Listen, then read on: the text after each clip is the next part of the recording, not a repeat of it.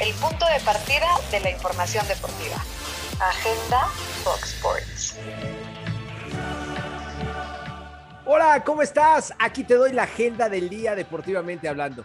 Un empate o victoria le garantizan al Real Madrid acceder a los cuartos de final de la UEFA Champions League enfrentando al Atalanta. El Manchester City llega con una ventaja de 2 por 0 en la vuelta contra el Mönchengladbach y solo una catástrofe lo dejaría fuera. Se fue Drew Brees, pero los Saints no se duermen y mantienen a James Winston a cambio de 12 millones de dólares. Ya también hay un acuerdo entre Tyson Fury y Anthony Joshua para unificar el título de los pesos completos. Y hoy Gerardo el Tata Martino dará a conocer su lista de convocados para los Juegos Amistosos de la selección mayor frente a Gales y Costa Rica. ¿Habrá sorpresas? Yo se lo dejo a mi hermano, a mi amigo Rubén Rodríguez que me acompaña. ¿Cómo estás, querido Rubén?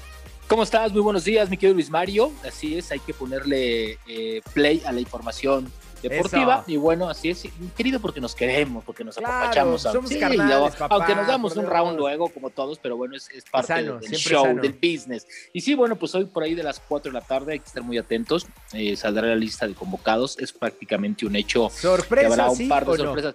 Mira, no sé si sorpresas, pero lo que sí es que todo el mundo se está preguntando, ¿estará Rogelio Funes Mori? No, no va a estar Rogelio Funes Mori. ¿Por qué no va a estar Funes Mori? Porque todavía no es mexicano, todavía no tiene la carta de, de naturalización. Ese es el gran impedimento. Y la otra, Efraín Álvarez, este, este lateral que juega con el Galaxy, es una de las novedades y seguramente estará. Es un tipo que, decidió jugar por México cuando está buscado por Estados Unidos. Y sabes qué, hay que estar atentos porque a lo mejor Raúl Jiménez, aunque no va a jugar, puede visitar a la selección mexicana del primer partido frente a Gales. Entonces, creo que eso le haría muy bien. Y también el Tata, que lo quiere ver y quiere platicar con él para ver cómo está. Ormeño tampoco va a estar. Es un hecho que se va a ir con Henry Martin. Y te la voy a poner ahí. Imagínate que llamen a, Pulido. Sí, Pulido. O sea, ¿eso sabes qué te refiere? que Javier Hernández no está en el radar, ¿eh? No está en el radar de selección mexicana. Bueno, ni siquiera lo tenía yo en el radar. Eh, bueno, imagínate, imagínate que tienes que llamar antes a Pulido y no a tu goleador histórico. ahora, te habla de que hay un tema mucho más fuerte con Javier Chicharito Hernández. Yo te quiero poner el tema sobre la mesa. Los técnicos se basan en el trabajo de sus futbolistas y los resultados son trabajo de los futbolistas en base a la idea del técnico. ¿Por qué lo digo? Porque el día de ayer eh, ha sido cesado el primer, el primer técnico de eh, la Liga MX, que es Luis Fernando Tena. Los resultados son malos. Pero ¿qué pasa cuando los futbolistas son los responsables y tienen un mal comportamiento? Lo digo por Marco Fabián, lo digo hoy por las Chivas Rayadas del Guadalajara, que perdieron un clásico sin meter las manos. Y todo el mundo voltea a ver a los técnicos, Rubén. ¿Por qué siempre se responsabiliza a los técnicos y nunca se responsabiliza y se castiga a los futbolistas es cuando que, tienen que es que yo creo que es más fácil en este momento cortar a un, al cuerpo técnico con dos o tres personas que cortar a 10 futbolistas o señalarlo y quedarte sin planteo. son me queda claro, papá. me, queda claro que no cortan a Bucetich por un tema económico, ¿eh?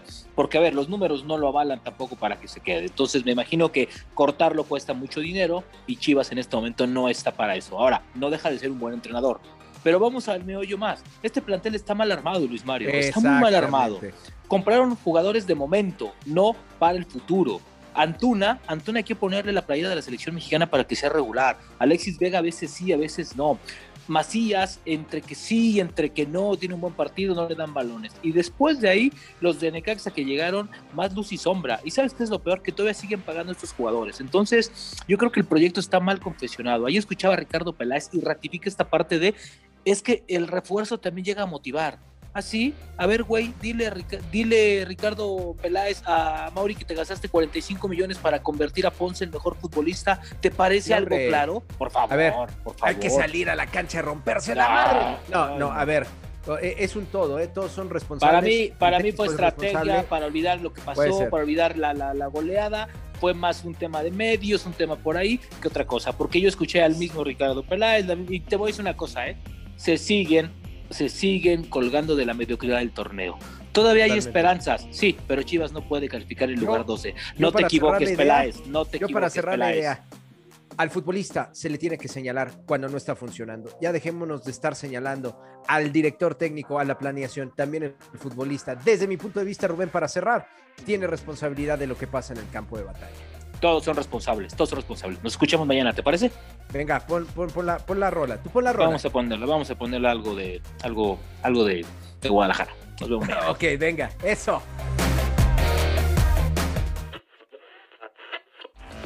Gracias por acompañarnos. Esto fue Agenda Fox.